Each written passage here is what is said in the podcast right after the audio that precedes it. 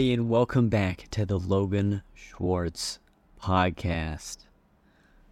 Actually, starting this episode episode off with a story that I heard a long time ago, and every now and then I'll, I'll think about this story and I'll kind of reflect on it. Some of you have heard of it.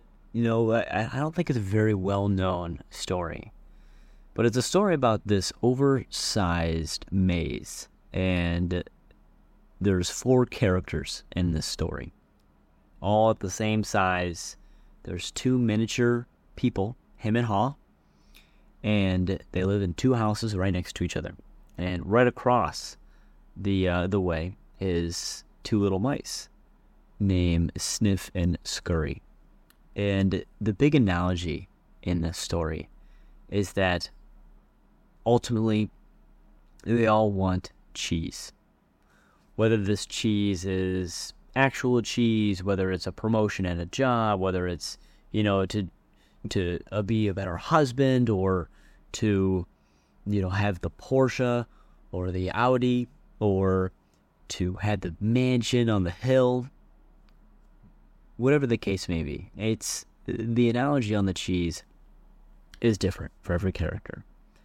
And the story starts out is that Hem and Sniff and Scurry, they're they're on separate teams. They don't really coordinate together, and they're looking for the cheese, right? So Hem and Haw, you know, they're they're smart, they're complicated, they're intelligent, they're human beings, right? And they, they think to themselves, you know, we're, we're smart, you know, we we're you know smarter than the average human. You know, we have a very high IQ. You know, we, we can figure out this maze no, maze no problem. We'll just gotta print out schematics and you know we'll need blueprints, we'll need maps, and we'll need you know uh, different diagrams of different situations of where where we should go, where we should not go, and you know make sure we cross our T's and dot our I's and we check every punctuation. Now, Sniffen's Sniff and uh, Scurry, they were a little bit on the opposite end. They said to themselves, "Huh, I want cheese. Well, let's let's go get it." So they would scurry out and uh, look for this cheese, while Sniff was trying to sniff out the cheese.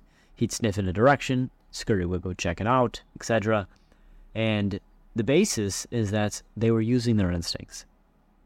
Now, ultimately, uh, they finally found labeled uh, cheese station, and you know they got used to this. You know, cheese station, especially hem and haw, where they would put on their, you know, they had these running shoes that they would go out and hunt for this cheese every day. But once they found it and it was, and they thought that they could live on it forever, you know, they, they put the, the running shoes aside. You know, like they said to themselves, they don't really need it and they got complacent and lazy and used to it, and, and they were used to uh, how things were. And over time, this this collection of cheese though was, was shrinking and shrinking, and Hem and Haw were so caught up in the, their own world that they didn't even realize. Now, even though Sniff and Scurry they seem at a pretty basic level mindset, they were still aware. They had their eyes open and their minds open uh, to different ideas and beliefs. And they could notice that this stack of cheese was dwindling, and it was dwindling quick. To Hem and Haw, they didn't notice at all. Now, fast forward, uh, eventually this cheese is gone, and you know, uh, Sniff and Scurry, they were they were used, you know, they were already expecting it, and they were already planning to go find out the next spot for cheese. So they were, went out their hunt. Sniff would sniff, and Scurry would go scurry out to go check out every different, every you know. There's no other barrier or challenge at which they had to go. They said, "Okay, we need to do it," so they did it. Nothing more than that. They wanted to do it. They wanted to have more cheese. There's nothing more than that to them. Now, Hem and Haw, on the other hand, they uh, they're like, man, this is how it always was. Uh, it was back in the good old days. This is how it should have been, and this is how it'll always be. You know, cheese at this area. This is what we depended on, and this is our livelihood. And I can't take it any other way. I only know one other way, and this is the way. It will come back.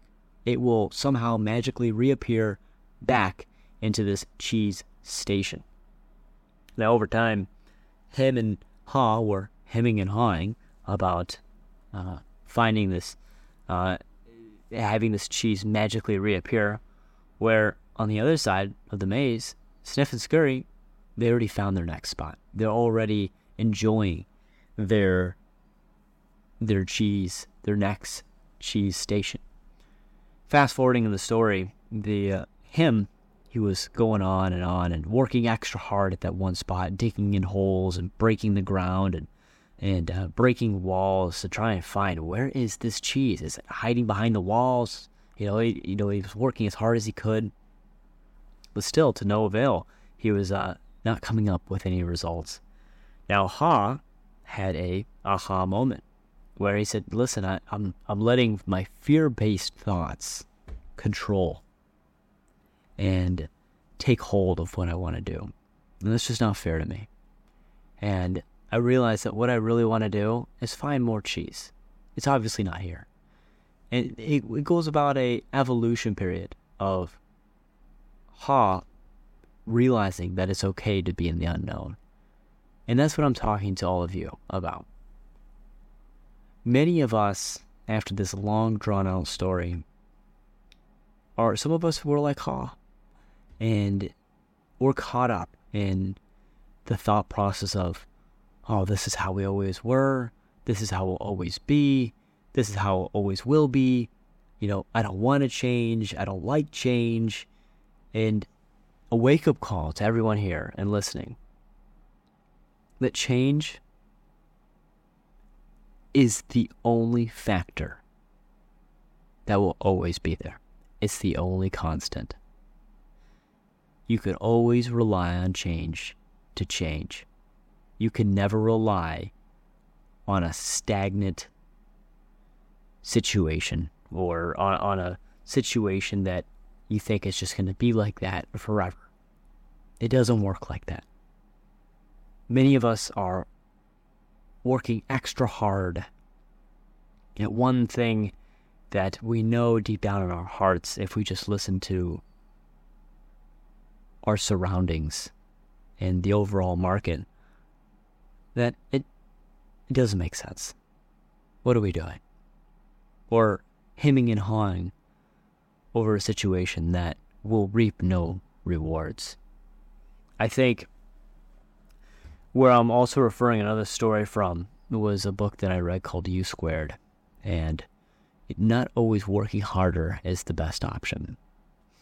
Let's say we were in this waiting room and we were looking at this fly, and this fly was working as hard as it's as hard as it could to try and break out of this waiting room uh, that was a glass waiting room and get out and uh, outside and you know it was pounding and pounding on this glass uh, on this on this glass window. But you know from an obvious perspective we know that that fly will not go outside or will get to its end result or maybe it's cheese quote unquote uh, without changing its method without changing uh, how it wants to its strategy. The window's not working Many of us are like him. Many of us are like that fly, trying to get out of this situation by using the same exact methods and strategies and just banging our head up against the wall. When in reality, if we just opened our eyes and looked at the situation, the door was wide open, right next to the window. So let this episode be a reminder to open your eyes, to say to yourself, it's okay to be afraid. It's okay to not know. It's okay to be in the unknown. In fact, I think many of us may find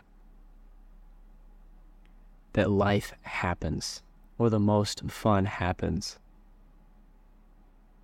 on the other side of your comfort zone heard that from a quote, and I think it really does resonate with this episode. So break out of this shell. You know you can do it. You know that just on the other side You don't even have to flip a switch. All you need to say to yourself is if I wasn't afraid, what would I be doing right now? How would I be living? What would I be driving? What would I be going to work in? What would I be doing for my for for my life? For my life's work? How would I want to live if I wasn't afraid? What is the answer to that question? And if that answer is any other answer than what you're currently living, maybe it uh, you might be hemming and hawing at something. Uh, obviously, requoting from what I've been talking about. So, let these words resonate with you. That let today be today, and let tomorrow be your new day.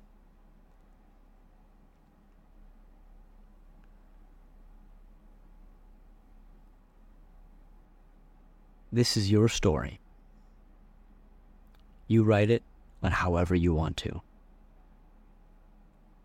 Going back to pri- prior episodes, when you look back on your life for the last time, what do you want to be proud of?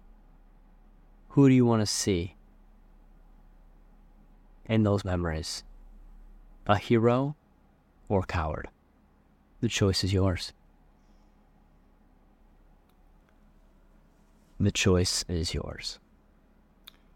Little bit of a, a negative or dark, not negative, dark twist at the end. But I mean it.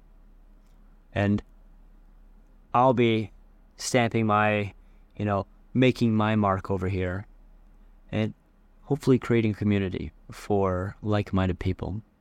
People like you listening in your car or through your phone or on your tablet or whatever the case may be, that I'm talking to people like you who feel lost and alone and feel like there's no one by their side and no one hears them or is on their side, even though I just repeated myself. By the way, all these episodes are totally off the cuff. So we gotta keep it real, right? No notes, just talk. Me to you because any other way, it's just scripted. It's boring. So, let today be your day. Cheers. Until next time, be brave, be courageous, and be bold. Thanks.